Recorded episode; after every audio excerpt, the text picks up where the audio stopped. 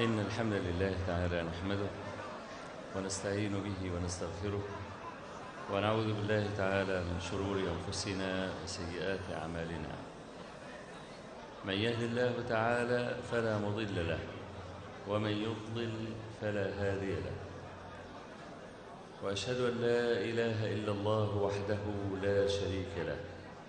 وأشهد أن محمدًا عبده ورسوله.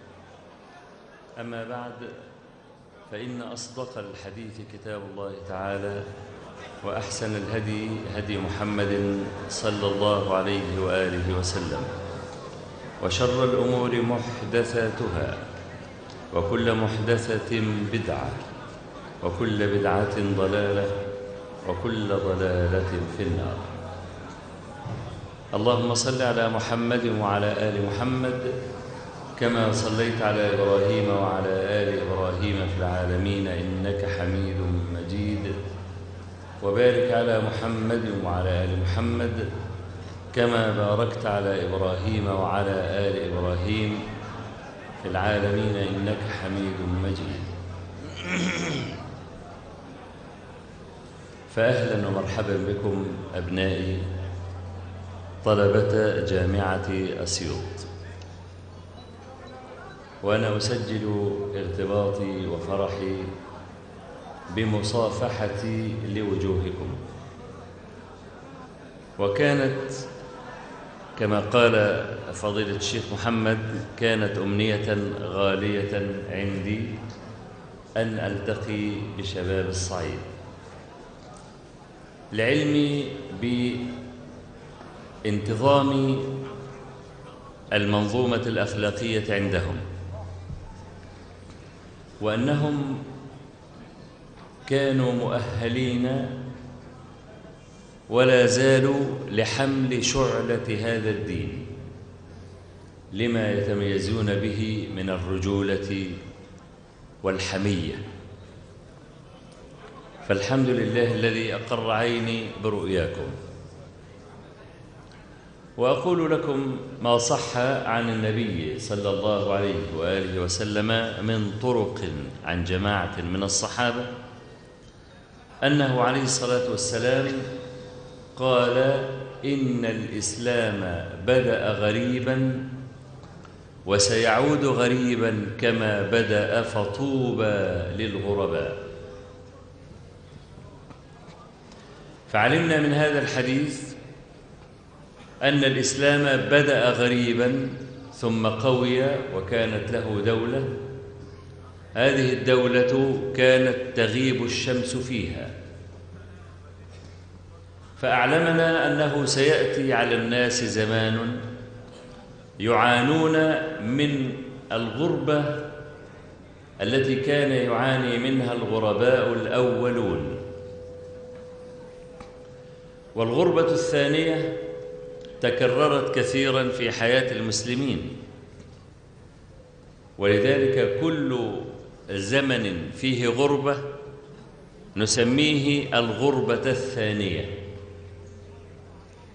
لأن الغربة الأولى كانت للنبي صلى الله عليه وسلم وأصحابه والغربة الثانية لكل من جاء بعد ذلك. فنحن نعيش ولا زلنا الغربة الثانية. والغربة ألا تجد لك مشاكلا ولا تجد لك نظيرا. كثير من الشباب في أسرته هو الوحيد الملتزم ويقاوم من قبل أبيه وأمه وإخوته وجيرانه ومن قبل الجامعة والمدرسة ومن قبل العمل. وكم من غريب حرم فرصة العمل بسبب أنه يصلي أو أنه أعفى لحيته. كان هذا كفيلا بأن يحرم مما له الحق فيه. كثير من الشباب هاجر وترك البلد وحرم حرمت البلد من مواهب كثيرة حتى أن بعض التقارير التي كانت تكتب أن فلانا يصلي الفجر وأن فلانا امرأته منتقبة كان هذا كفيلا بأن يترك بأن يترك عمله حتى ولو كان مميزا فيه. الغربة الأولى هي الأصل الذي ينبغي أن نقيس عليه كل غربة أتت بعد ذلك لأنها غربة مثالية. آه الغرباء الأولون كثيرون جدا. سوف أتناول سيرة غريب منهم.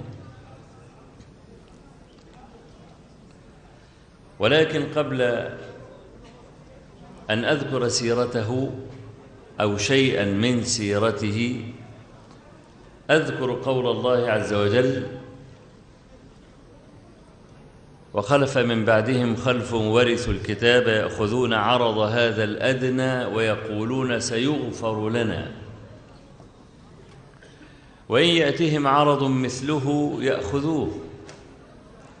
ألم يؤخذ عليهم ميثاق الكتاب ألا يقولوا على الله إلا الحق ودرسوا ما فيه؟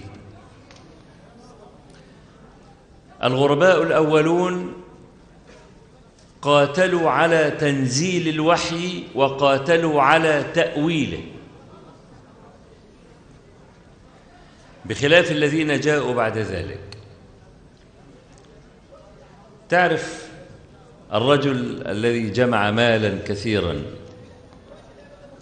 ثم تركه لأحد أبنائه كميراث فإن هذا الولد يبدد ما جمعه والده ولا تطرف عينه أبدا. أما الذي جمع المال وتعب عليه فإنه يعرف قيمته. كذلك أصحاب النبي صلى الله عليه وآله وسلم. تعاملوا مع الوحي المنزل معاملة راقية. وعرفوا ما هو المطلوب منهم. وترجم هذا أبو عبد الرحمن السلمي رحمه الله. فقد صح عنه أنه قال حدثنا الذين كانوا يقرؤوننا القرآن. أبو عبد الرحمن السلمي هذا قرأ القرآن على عثمان وعلى عبد الله بن مسعود وأبي بن كعب وهذه الطبقة. قال حدثنا الذين كانوا يقرؤوننا القرآن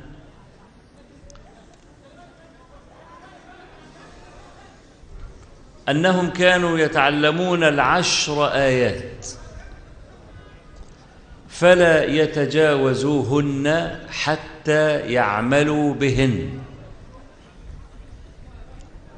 قال فتعلمنا العلم والعمل جميعا.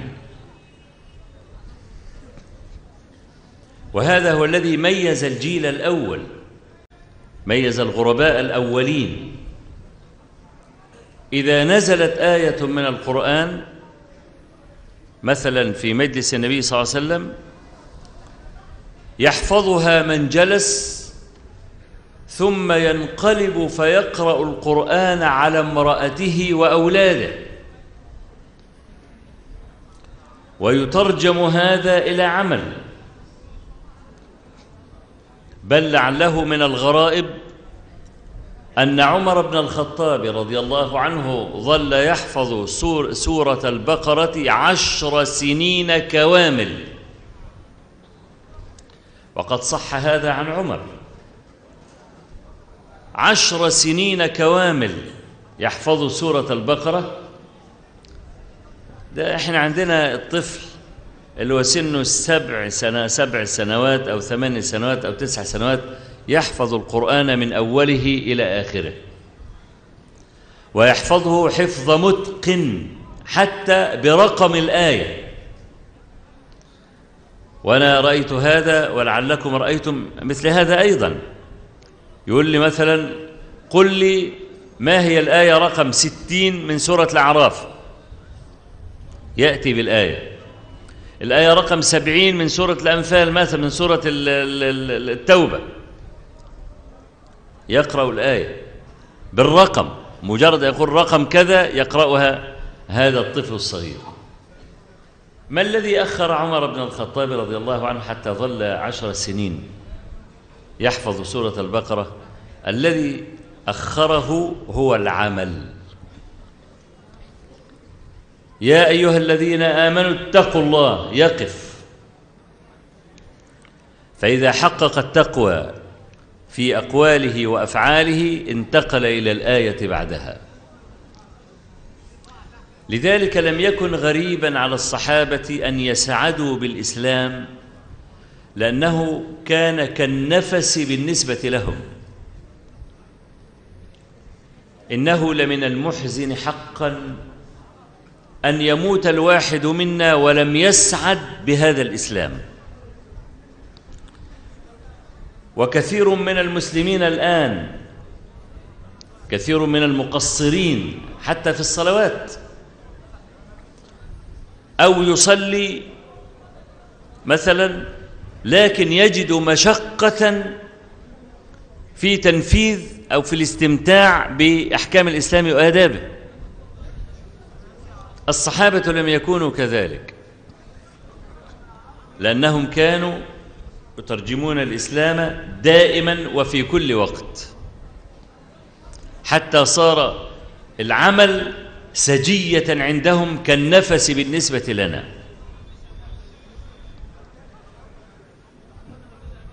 فهذا هو الذي جعل الصحابة الأولين يفترقون عمن دونهم. لكن كانت حرمته صلى الله عليه وسلم كاملة عند هؤلاء.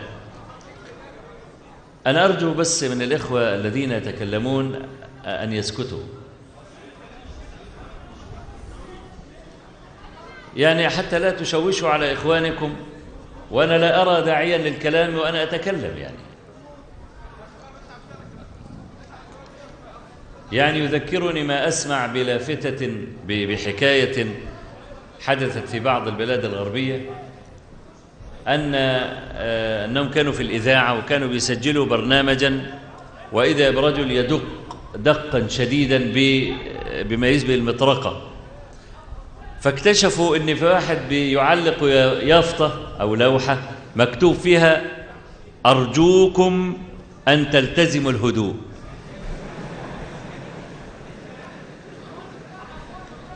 فأنا لا أريد يعني أن الإخوة اللي بيتكلموا في جانبات القاعة أنهم يكونوا كهذا الرجل يعني. لا لا معلش الإخوة إذا كانوا الإخوة في الخارج يريدون الدخول وعاملين لغط للدخول فالقاعة ممتلئة عن آخرها ولا تسمح بدخول عدد آخر يعني.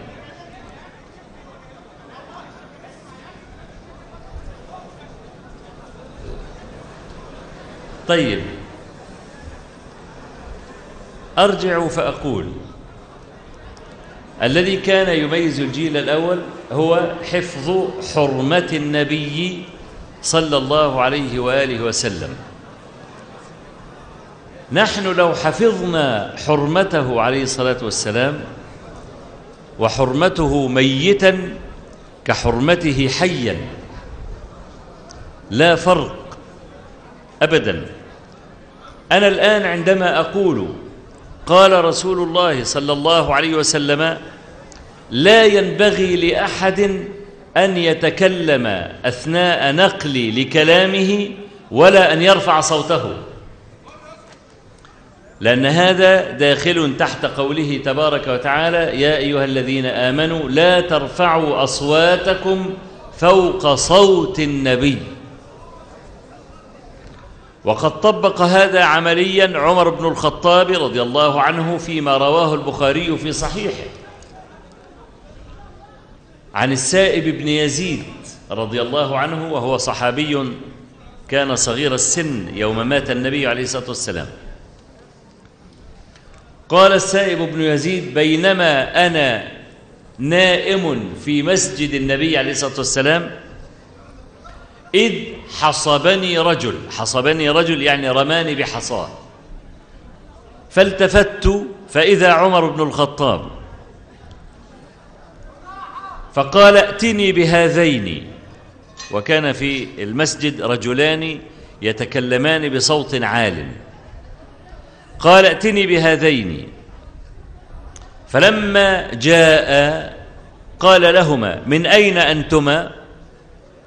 فقال نحن من الطائف. فقال لو كنتما من أهل البلد لأوجعتكما. أترفعان أصواتكما في مسجد النبي صلى الله عليه وسلم؟ فعمر يتأول الآية لا ترفعوا أصواتكم فوق صوت النبي. يعني بلغ بلغ من حرمته وتمام حشمته ألا يرفع الصوت فوق صوته فضلا عن أن يعارض. فضلا عن أن يعارض. ثابت بن قيس رضي الله عنه لما نزلت هذه الآية لا ترفعوا أصواتكم فوق صوت النبي التزم بيته وجعل يبكي. فقال النبي صلى الله عليه وسلم لأصحابه يوما أين ثابت بن قيس؟ فقال سعد بن عبادة يا رسول الله هو جاري ولا أعلم له شكاه يعني لا أعلم أنه مريض. فقال النبي صلى الله عليه وسلم التمس لي خبره لماذا غاب؟ ذهب سعد ابن عبادة طرق الباب خرج إليه ثابت بن قيس سليم. يعني ليس مريضا ولكنه يبكي. قال ما أخرك؟ إن النبي صلى الله عليه وسلم يسأل عنك. فقال له إني من أهل النار. قال له ولم؟ قال إني كنت أرفع صوتي فوق صوت النبي. لأن ثابت بن قيس كان صوته عاليا بطبعه لما كان يتكلم كان يبقى صوته عالي. هذا طبع عنده. قال إني كنت أرفع صوتي فأنا من أهل النار. فرجع سعد بن عبادة بهذا الكلام وقاله للنبي صلى الله عليه وسلم. فقال له قل له بل, بل هو من أهل الجنة. يقول أنس بن مالك راوي هذا الحديث فلقد كان يمشي بيننا ونحن نعلم أنه من أهل الجنة. فأيهما أعظم أيها الإخوة الكرام أن يرفع الرجل صوته مجرد رفع على صوت النبي أم يجعل صوت غيره من القوانين ومن الأحكام ومن التشريعات فوق تشريعه صلى الله عليه وسلم وفوق كلامه. أيهما أعظم وأيهما أخطر أن ينصرف عن سنته إلى كلام غيره أم أن يلزم سنته؟ لا شك ولا ريب أن الذين خالفوا سنته ووضعوا أحكاما تخالف أحكامه أعظم جرما من الذي يرفع صوته مجرد رفع فوق صوت النبي صلى الله عليه وآله وسلم. الغرباء الأولون أيها الإخوة هم الذين سفكت دماؤهم حتى يصلك هذا الإسلام. ما وصلك الإسلام إلا على جثثهم وشربت الأرض من دمائهم. لكننا ورثنا الإسلام. ولم نقاتل عليه مثلما قاتل الأولون.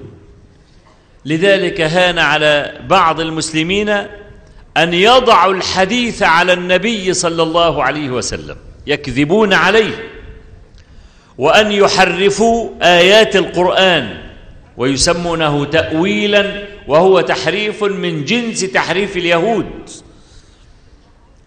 هان عليهم مثل هذا.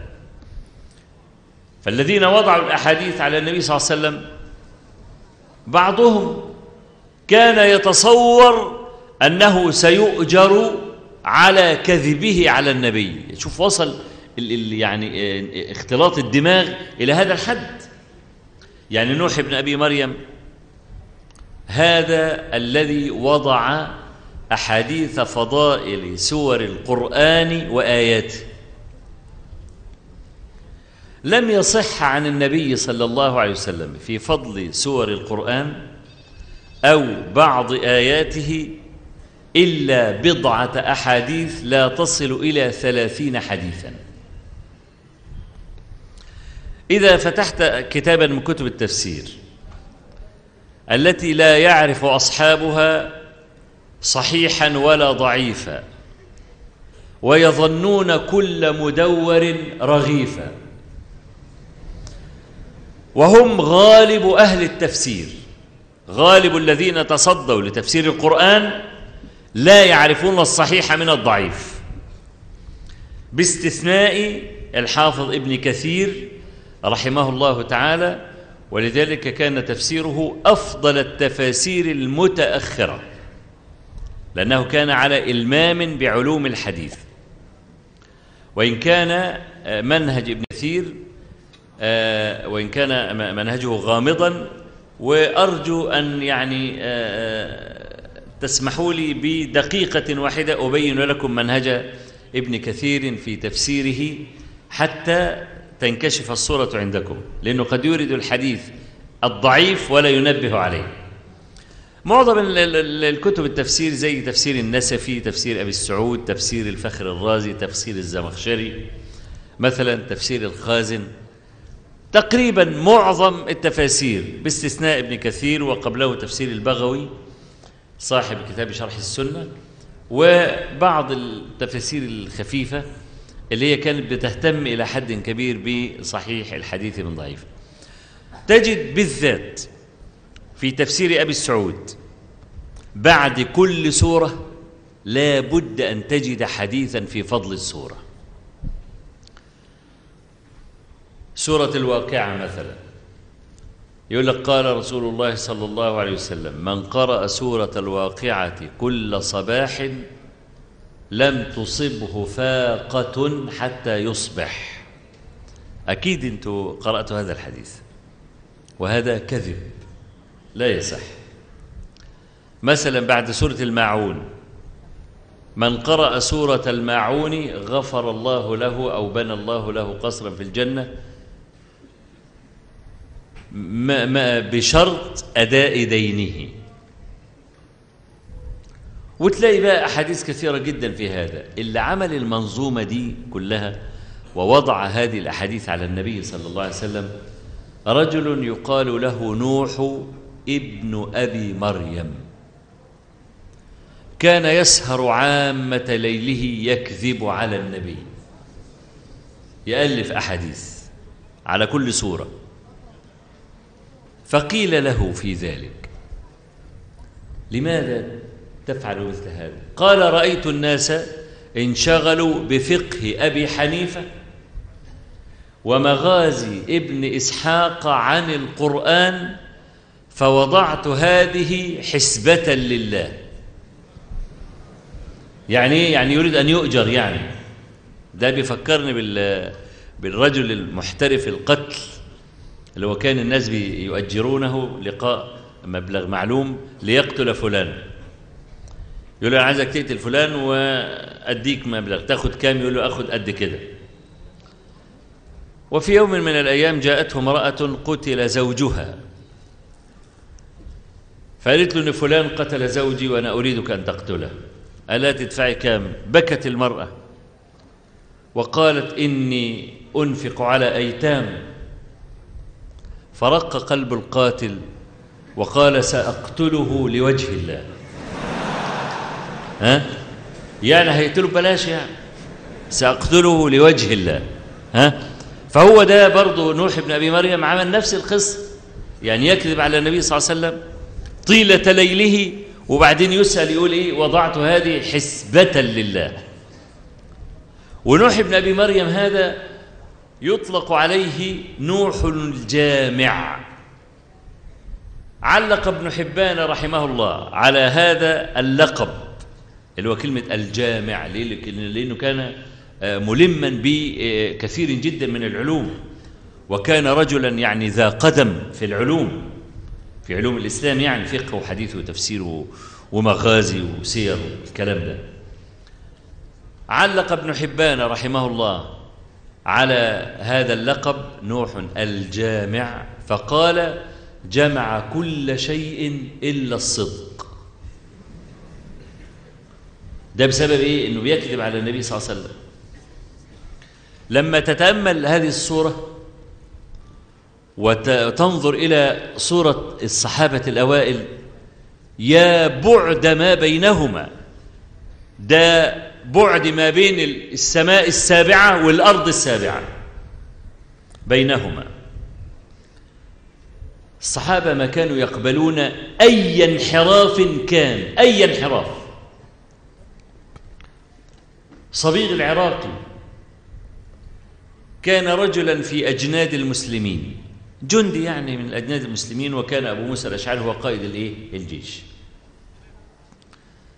فجعل يسأل الجنود اللي معاه. يا جماعة ما معنا والذاريات ذروا والحاملات وقرا؟ إيه معناها؟ قام واحد مبلغ فيه؟ قال طب أنت بتبلغ فيه؟ ده راجل بيسأل عن تفسير آيتين من آيات القرآن. تقوم تعمل فيه تقرير وتبلغ فيه كمان؟ آه.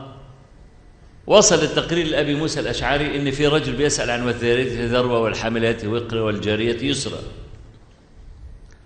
فأبو موسى الأشعري قائد الجيش قال لك لا دي دي مسألته خطيرة. فكتب إلى عمر يسأله إن فيه رجل في أجناد المسلمين يسأل عن والذاريات ذروة. نعمل إيه فيه؟ طبعا في بعض الجلوس هيفهم غلط. إن إيه يعني لما يسأل عن آية تفسير آيات القرآن؟ ما هو لازم يسأل. لازم يفهم القرآن. لكن ستعلمون المغزى بعد ذلك. فأرسل إلى عمر إن في رجل في أجناد المسلمين يقول كذا وكذا. فقال عمر أرسلوه لي على إيكاف بعير. تعرف ال ال ال ال العدة كده البردعة بتاعت البعير بتبقى من الخشب. قال ما تبعتهوليش على حمار وفي بردعة سفنج ولا بردعة محشية بقش ولينة عليه. لا ده أنا عايزك تبعتهولي على إكاف بعير. كله خشب عشان يجي لي عظمه متكسر. ده أول العقوبة يعني. أول ما جاء هذا العراقي إلى عمر كان موضب له إيه؟ رطائب من جريد. عشرة خمستاشر إيه؟ عرق كده ولا عصاية من جريد النخل الأخضر. ليه؟ لأن أنت عارف إن جريد النخل الأخضر تقيل. يعني الضربة منه تحش الوسط يعني. بالذات لو من عمر. ها؟ ف فقال له أول ما رآه قال أنت الذي تسأل عن محدثة؟ عمال تخترع. وضربه حتى أدمى ظهره. يعني ظهره جاب دم. فتركه حتى برأ. ثم أتى به. قال أنت الذي تسأل عن محدثة؟ وضربه حتى أدمى ظهره. وسابه لحد ما ظهره برأ. وجابه تاني. فهم أن يضربه. فقال له يا أمير المؤمنين إن كنت تريد أن تقتلني فاقتلني قتلا جميلا وإن كنت تريد أن تداويني فقد والله برئت. خلاص أنا صحيت وتبت الحمد لله. فأرسل به إلى الأجناد وكتب كتابا إلى أبي موسى ألا يكلمه أحد. يعني العقوبة لم تنتهي بعد. فشق ذلك على الصبيغ العراقي وثقل عليه أن يهجره المسلمون. فشكى هذا إلى أبي موسى فكتب أبو موسى إلى عمر أن قد حسنت توبته فأذن للمسلمين بكلامه. إيه بقى وجه هذا الكلام؟ ولما واحد يسأل عن الذاريات ذروة عشان يفهم كلام الله إيه الإشكال فيها؟ ما هو لازم يفهم. لأن المرء إذا لم يفهم لم يكتمل الإيمان في قلبه لازم يفهم ده كلام عربي. هل عمر رضي الله عنه أو أبو موسى الأشعري قصد ما يتبادر إلى أذهاننا إن هذا الرجل يريد أن يسأل عن تفسير آيات القرآن؟ لا. أنا أبين لك صنيع عمر بحكاية وردت عن عمر نفسه وهذه الحكاية رواها البخاري في صحيحه وأحمد وغيرهما. ورواية أحمد أشبع يعني أوضح إنما البخاري روايته مختصرة. هذه الحكاية يرويها أنس بن مالك رضي الله عنه. قال صعد عمر المنبر يوما وفي ثيابه سبع عشرة رقعة. هدومه مرقعة يعني. وعد الرقع اللي في ثياب عمر سبعة عشر فقال وفاكهة وأبا. هذه الفاكهة عرفناها. فما الأب؟ عمر اللي بيكلم نفسه. بصوت عال أمام الجماهير أو أمام الجلوس الذين يجلسون أمامه قال هذه الفاكهة عرفناها فما الأب؟ ثم سكت قليلا ثم قال يكلم نفسه إن هذا لهو التكلف يا عمر وما عليك ألا تدريه. أنت بتسأل عن الأب ليه؟ مع أن الأب في لغة العرب العشب يعني. لكن عمر ما كان يسأل عن معنى كلمة الأب كتفسير لا كأنه يطلب ما تحت ذلك. إيه أصل الأب وإيه فصله جاي منين وبيعمل إيه؟ يعني يريد شيئا زائدا فوق مجرد التفسير العادي التفسير اللغوي. كان عمر يفعل ذلك حتى يحفظ القرآن. من التحريف هو ده كان أصل هدف عمر ابن الخطاب رضي الله عنه. وكان شديد الحفاوة بحفظ القرآن حتى أنه قال يوما سيأتي بعدنا أقوام يكذبون بالرجم ويكذبون بأناس خرجوا من النار وقد امتحشوا أي تفحموا. ولولا أن يقول الناس زاد عمر في كتاب الله لكتبتها على حاشية المصحف. خشي أن يختلط كلامه بالقرآن. وكانوا حديث عهد بالقرآن والقرأة كانوا قليلين والكتبة كانوا قليلين فيهم. فكل شيء كان يمس القرآن من قريب أو بعيد كان عمر يدفعه دفعا شديدا.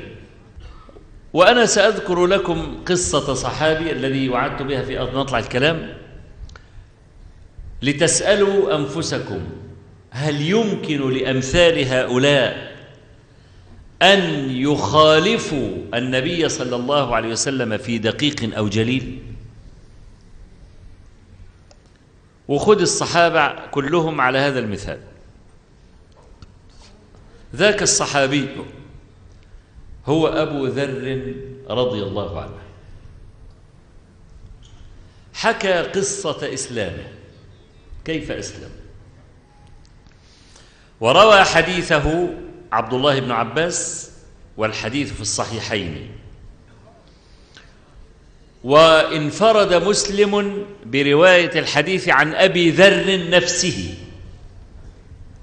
وأنا سأفرق وأنا أتكلم ما بين رواية أبي ذر ورواية ابن عباس عن أبي ذر عن حكاية أبي ذر. يقول رضي الله عنه أنه خرج هو وأخوه أنيس وأمه. ونزلوا على خالهم أخو أمهم. قال فأكرمنا خالنا فحسدنا قومنا. على هذا الإكرام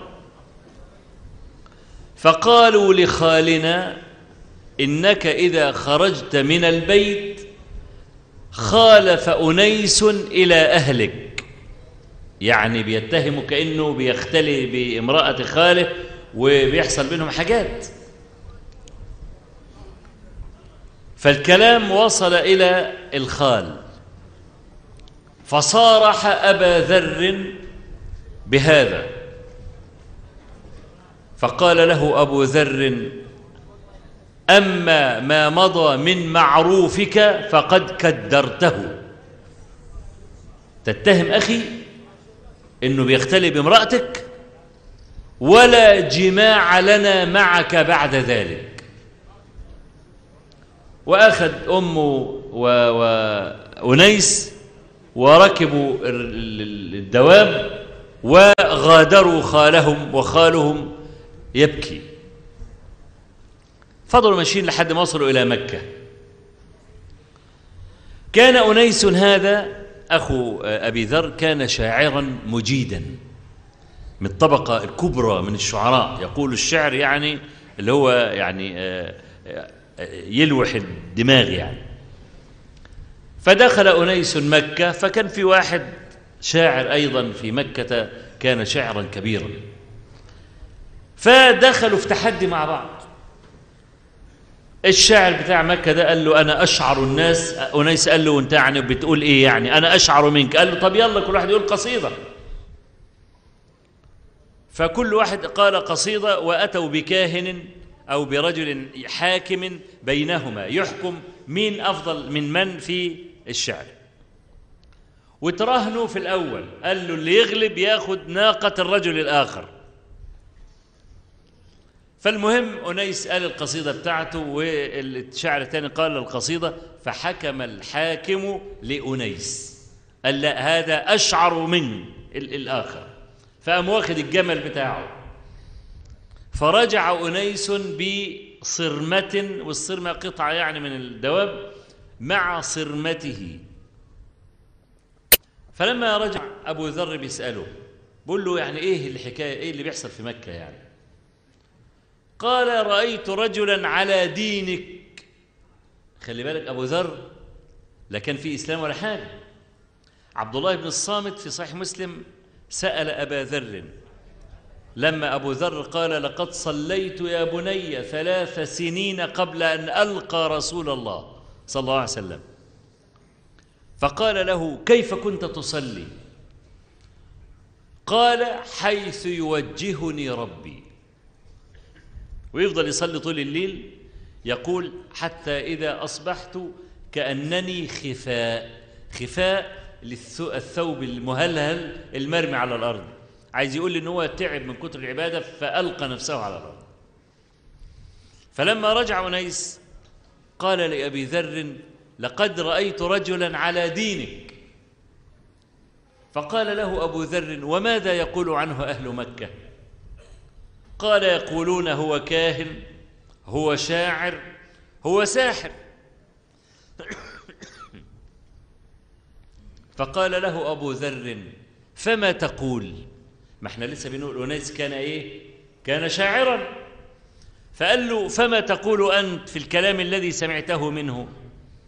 قال إني لقد علمت أقوال الكهنة فما هو بقول كاهن؟ ولقد وضعت كلامه على أقراء الشعر فلا يستقيم لأحد بعدي أقراء الشعر اللي هي بحور الإيه؟ بحور الشعر اللي الشعر بيكتب الإيه؟ بيكتب الشعر عليها اللي بحور الشعر اللي الخليل بن أحمد الفراهيدي كتبها من لما دخل سوق النحاسين ولقاهم عمالين يدقوا النحاس بلحن معين ها فقعد يسمع صوت المطرقة وهي على النحاس ويميل كده ويهز كده ويقول فاعل متفاعل متفاعل يقول لك آه. وجاء راح طبقه على كلام العرب فاتوزنت معاه فكبر الموضوع معاه ووضع إيه؟ اقراء الشعر بحور الشعر 16 مع المجزوء بتاع كل بحر. والنبي عليه الصلاة والسلام لم يكن يقول شعرا إلا كسر وزنه. علشان ما يقولش شعر لأن الله عز وجل قال يقول وما هو بشاعر. يكس لازم يكسر الوزن. شوف في قصة حفر الخندق. كان النبي صلى الله عليه وسلم يقول اللهم لا عيش إلا عيش الآخرة فأكرم الأنصار والمهاجرة. الشطر الأولاني مكسور ما تعرفش توزنه. الثاني موزون. اللهم لا عيش إلا عيش الآخرة. مش جاية ما تعرفش تدي لها تفعيله إنما فاكرم الانصار والمهاجره ماشي ولا لا؟ ماشي. ها؟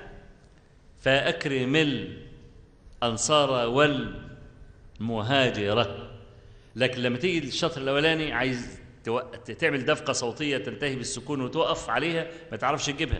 اللهم لا عيش إلا عا شو الآخرة؟ مش جاي. ها؟ فالنبي صلى الله عليه وسلم لما يقول إيه؟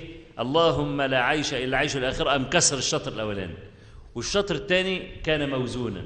الصحابة لما كانوا يردوا عليه كانوا يقولون الشعر كله موزونا.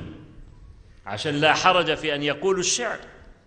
فكانوا يقولون نحن الذين بايعوا محمدا على الجهاد ما بقينا أبدا. شوف ماشي أهو ماشي زي المية. لما تيجي تقطع الشعر ده يتقطع معاك. نحن الذين بايعوا محمدا على الجهاد دي ما بقينا أبدا. مش موزون؟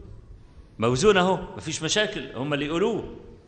فهو الشعر اللي تقدر تقطعه وتقف فيه على كل تفعيلة هو ده اللي يتقال عليه شعر.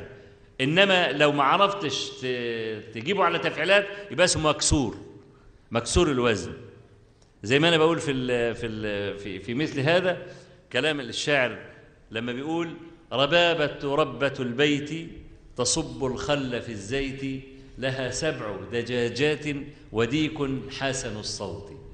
لما أنت تحب إنك أنت تقطع الكلام ده يتقطع معاك.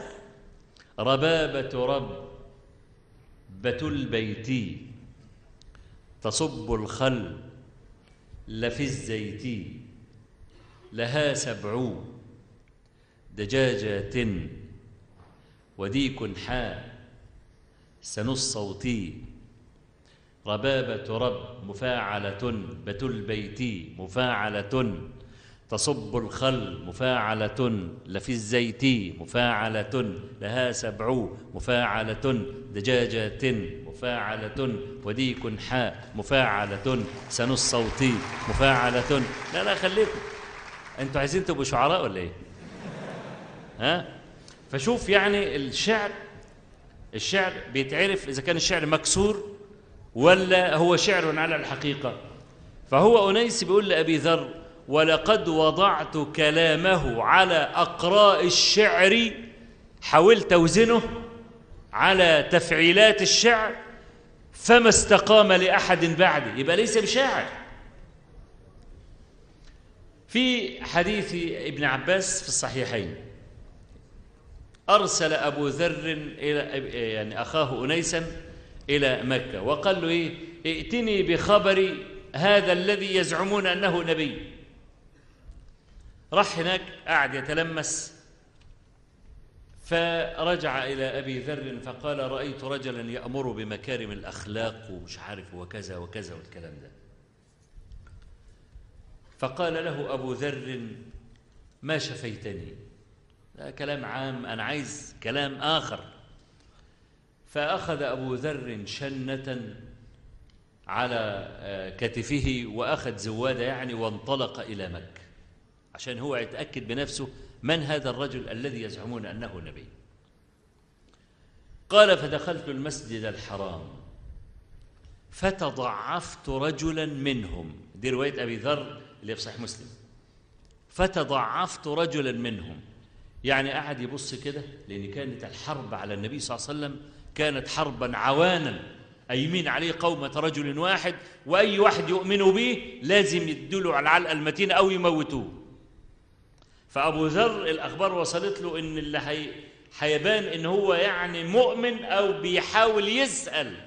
مجرد سؤال ده هيتأذي. قال فنظرت فتضعفت رجلا منهم. لقيت واحد جلد على عظم كده راكن بعيد. قلت أما أروح أسأله. هو لعني لو اتنطط هيعمل معايا إيه؟ ده جلد على عظم أنفخه يطير. ها؟ لأن الضعيف مأمون الغائلة غالبا. يعني مش مش هيعرف يأذيك. أتاري كفار قريش عاملين ال ال ال الضعيف مثال واحدة؟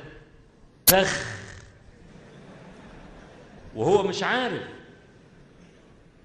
فإيه؟ فقال أبو ذر فتضعفت رجلا منهم فذهبت إليه فقلت له أين هذا الصابئ الذي يدعون أنه نبي. فقام المثال على البوصة ده أم رفع صوته وقال الصابئ الصابئ. دي كانت علامة بقى سيم كده بينهم. أول ما يقولوا الصابئ الصابئ يبقى إيه؟ اللي جاي يسأل ده يبقى واحد جاي يؤمن بالنبي صلى الله عليه وسلم. لما قال الصابئ الصابئ عينك بقى ما تشوف إلا الضلمة مش النور. قال فقاموا علي بكل مدرة وعظم. شوف بقى واحد معاه عظمة ساق البعير طول كده.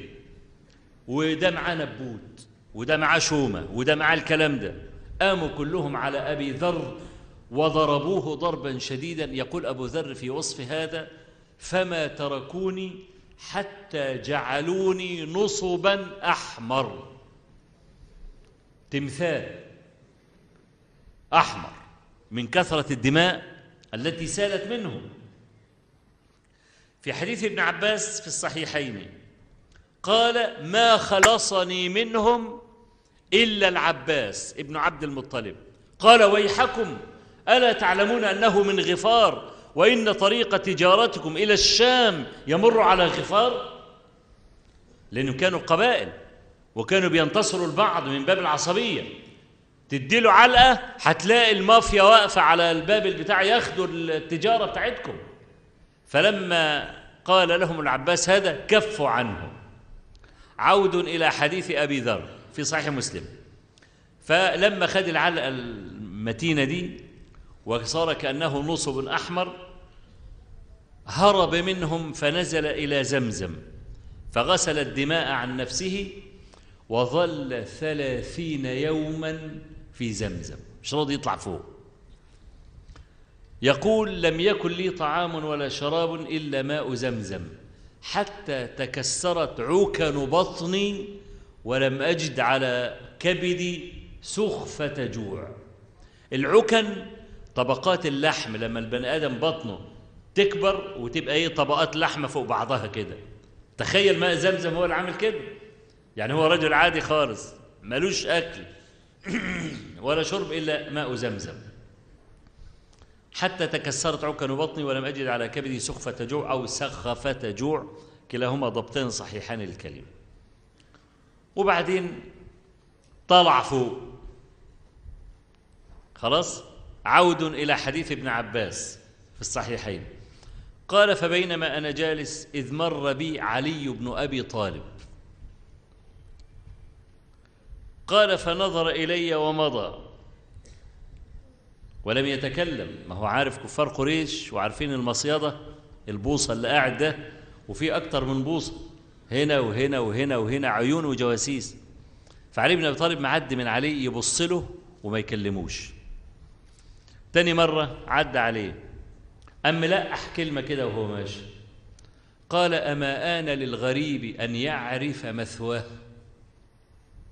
وأم ماشي. في المرة الثالثة وهو معدي أم رامي عليه إيه؟ كلمة زي كده. فأبو ذر قال له إن دللتني على النبي صلى الله عليه وسلم تبعتك. إن دللتني تبعتك. قال له ماشي. بس هنعمل خطة لأن أنا لو خدتك من إيدك كده هيمسكوك يفرموك. فعايزين نطلع من القصة دي بدون خسائر. قال له أنا ولا كأن أعرفك سأمشي أمامك فإذا وجدت أحدا يتبعك جاسوس من البوص الكتير اللي كانت قريش حطاه في إذا رأيت أحدا يتبعك سأجلس كأنني أريق الماء كأنني أتبول. أول ما أجلس كأنني أتبول امشي أنت على طول ولا كأن إحنا نعرف بعض. خلاص؟ فمضى وراءه أبو ذر رضي الله عنه حتى دخل على النبي صلى الله عليه وسلم. ده في حديث العب... ابن عباس اللي هو في صحيح مسلم اللي هو في الصحيحين عود إلى حديث أبي ذر في صحيح مسلم. قال لما هو خرج بقى من زمزم وطلع فوق قال فبينما أنا في ليلة قمراء إضحيان. إحنا قلنا إضحيان أمر إيه؟ أمر 14 إذ ضرب على أسمخة القوم السماخ أو الصماخ اللي هو إيه؟ اللي هو الودن اللي هو ال- ال- ال- الأفة دي. ها؟ ضرب على أسمختهم يعني كفار قريش ناموا كلهم. وكان الوقت متأخر بالليل فجاءت امرأتان تطوفان بالبيت. تدعوان إسافا ونائلة. إساف ده اسم صنم ونائلة اسم صنماية. ها؟ يعني راجل وإيه راجل راجل و- وست يعني. تمام؟ فوهم معدين كده بيطوفوا أبو ذر جنب الكعبة. فحب يستهزئ بيهم يعني. فقال أنكحا إحداهما الأخرى. جوزوهم لبعض. فما تناهتا عن قولهما. برضو مصرين على إيه؟ أن يدعوان إسافا ونائلا. لما قال لهم أنكحا إحداهما الأخرى قال لهم كلمة أفظع منها. قال لهم هن مثل الخشبة الهن اللي هو فرج الرجل وفرج المرأة يقال عليه هن. قال هن مثل الخشبة أنكح إحداهما الأخرى. قال فولولتا أي دعتها بالويل والإيه؟ والثبور. ومش بعيد إن إحنا بنقول للمرأة ولية من كده بتولول ها؟ زي مرة الله يرحمه الشيخ عبد الحميد كشك. سألناه مرة وإحنا في السجن مع بعض. قال له أنتوا بتضحكوا ليه؟ فرحانين فيا ولا إيه؟ ها؟ فالمهم ب... ب... بنقول له يا مولانا هم بيسموها زنزانة ليه؟ سموها زنزانة ليه؟ قال لأن الشويش لما بيفتح الباب بيقول زن زن. فقبل يسموها زنزانة عشان كده. زن زن كده. ها؟ فهو بقى إيه؟ فولولتا أي صرختا وقالت لو كان هناك أحد من أنفارنا نفر كده من رجالتنا كان أدبه. وإذا في هذه اللحظة وهم بيولولوا إذا النبي صلى الله عليه وسلم جاء ليطوف بالبيت هو وأبو بكر. أول ما شافهم بيولولوا فقال النبي صلى الله عليه وسلم لهما ما لكما؟ فقالت هذا هذا الرجل قال كلاما. فقال النبي صلى الله عليه وسلم لهما وماذا قال؟ فقالتا لقد قال كلمة تملأ الفم. يعني كلام ما يتلبس عليه هدوم. ها؟ قالتا قال, قال كلمة تملأ الفم. قال أبو ذر فطاف النبي صلى الله عليه وسلم ومعه أبو بكر. فجئت فحييته بتحية الإسلام وكنت أول من حي أول من حياه بتحية الإسلام. فقال لي من أين أنت؟ قلت أنا من غفار. قال فأهوى بيده على جبهته. فقلت كأنه كره أنني انتسبت إلى غفار. قال فأردت أن أمد يدي إليه فقدعني صاحبه. قدعني أي كفني ومنعني أبو بكر. وكان أعلم به مني. فقلت يا رسول الله إنني جئت مسلما. فقال أبو بكر يا رسول الله اجعله ضيفي هذه الليلة. فذهبت إليه فأخرج إلي من زبيب الطائف. أكل وكان ده أول مرة يأكل بقى من إيه؟ من وقت طويل. فقلت يا رسول الله إنني من غفار. فقال ارجع إليهم فادعهم لعلهم يسلموا ويأجرك الله خيرا. فرجع أبو ذر إلى أمه وأخيه أنيس. قال له أنيس ها ماذا فعلت؟ ما هو لما قال له إن ما شفيتني وخد الشنة وراح مكة وبعد الرحلة الطويلة راجع فأنيس بيستفسر بقى أنت عملت إيه عندما لقيت صاحبك؟ قال ماذا فعلت؟ قال له أسلمت. قال أنيس ما بي رغبة عن دينك وأسلم. وقالت أمهما ما بي رغبة عن دينكما وأسلمت. يبقى هم الثلاثة أسلموا. يقول أبو ذر لما رجع بقى إلى غفار كان يؤمهم كان إمامهم وسيدهم أيماء ابن رحضة الغفاري. رجل كان سيد بني غفار يعني أو سيد غفار. فلما أبو ذر ذهب إلى قبيلة غفار أسلم نصفهم.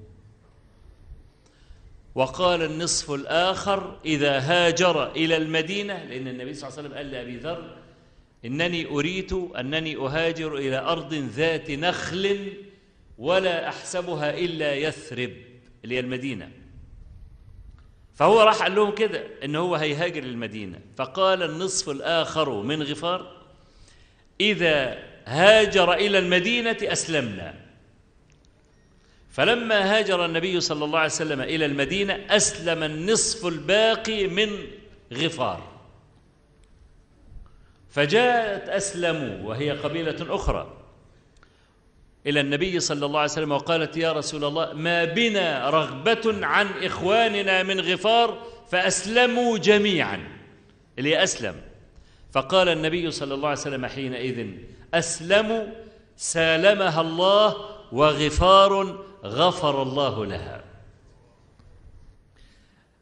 أنا عايزك عندما تسمع قصة إسلام أبي ذر ممكن تتخيل أن أبا ذر هذا يرد كلاما لله ورسوله؟ هل يمكن أن تتخيل أن يحرف الكلام عن موضعه؟ ده أنا هقول لك كلمة نسيت أقولها في السياق في حديث ابن عباس في الصحيحين. قال لما أسلم أبو ذر عند النبي صلى الله عليه وسلم علي بن أبي طالب خده وداه للنبي صلى الله عليه وسلم وأسلم قال والله لأرمين بها بين أكتافهم. هي لا إله إلا الله دي معرة. أنا أسلمت وقلت لا إله إلا هروح في وسط الكفرة اللي هم لسه ضاربينه علقة سخنة وخلوه كنصب إيه؟ كنصب أحمر. قال والله لألقين بها بين أكتافهم. وقام رايح يا أخي المسجد الحرام وما تبش عن العلقة اللي خدها. وصرخ فيهم وقال لا إله إلا الله محمد رسول الله فانقلبوا عليه بكل مدرة وعظم حتى كأنه نصب أحمر. تاني ما تبش يعني. وما خلصهم في هذه المرة أيضا إلا ما خلصه إلا العباس ابن عبد المطلب. فلما يكون رجل دخل الإسلام قلبه ومس شغاف قلبه قال طلع علشان يقول لأرمين بها بين أكتافهم. وسأقولها وأرفع عقيرتي بها. فإذا كان الجيل الأول الغرباء كانوا يقولون ذلك. ألا تفخر أنت بالتزامك؟ وأنك لزمت المنهج الحق؟ مهما عيروك به وأعلى عليك متخلف وحجري ومن العصور الوسطى. إحنا زمان في أول التزامنا سنة أنا يعني عرفت بقى طريق الالتزام سنة 75 وأنا طالب في ثانوي. فأعفيت لحيتي ثم أجبرت على حلقها وكنت لسه عودي طري ما كنتش يعني بعرف أقاوم قوي ولا الكلام ده. المهم بعد ما دخلت الجامعة وعفيت لحيتي كان العوام بيشتمونا. وأنا ماشي آه سني. دي كانت شتيمة. ها؟ كانت شتيمة. وإحنا كنا بنتضايق قوي ما كناش عارفين إن هذا شرف. لما يقول لك يا سني وينسبك إلى السنة ده حاجة شرف المفروض تفتخر بيها. لكن هم كانوا يقصدون ايذاءنا وأن يتنابزوا بالألقاب معنا. يا سني كده. فلما كبرت بقى شوية وقرأت وعرفت الكلام ده وجدت لي أسوة بعبد الله بن الزبير مع الحجاج بن يوسف الثقفي. لما كان الحجاج يحب يعير عبد الله بن الزبير انت عارف عبد الله بن الزبير امه مين؟ أسماء بنت أبي بكر ولقبها ذات النطاقين. خلاص؟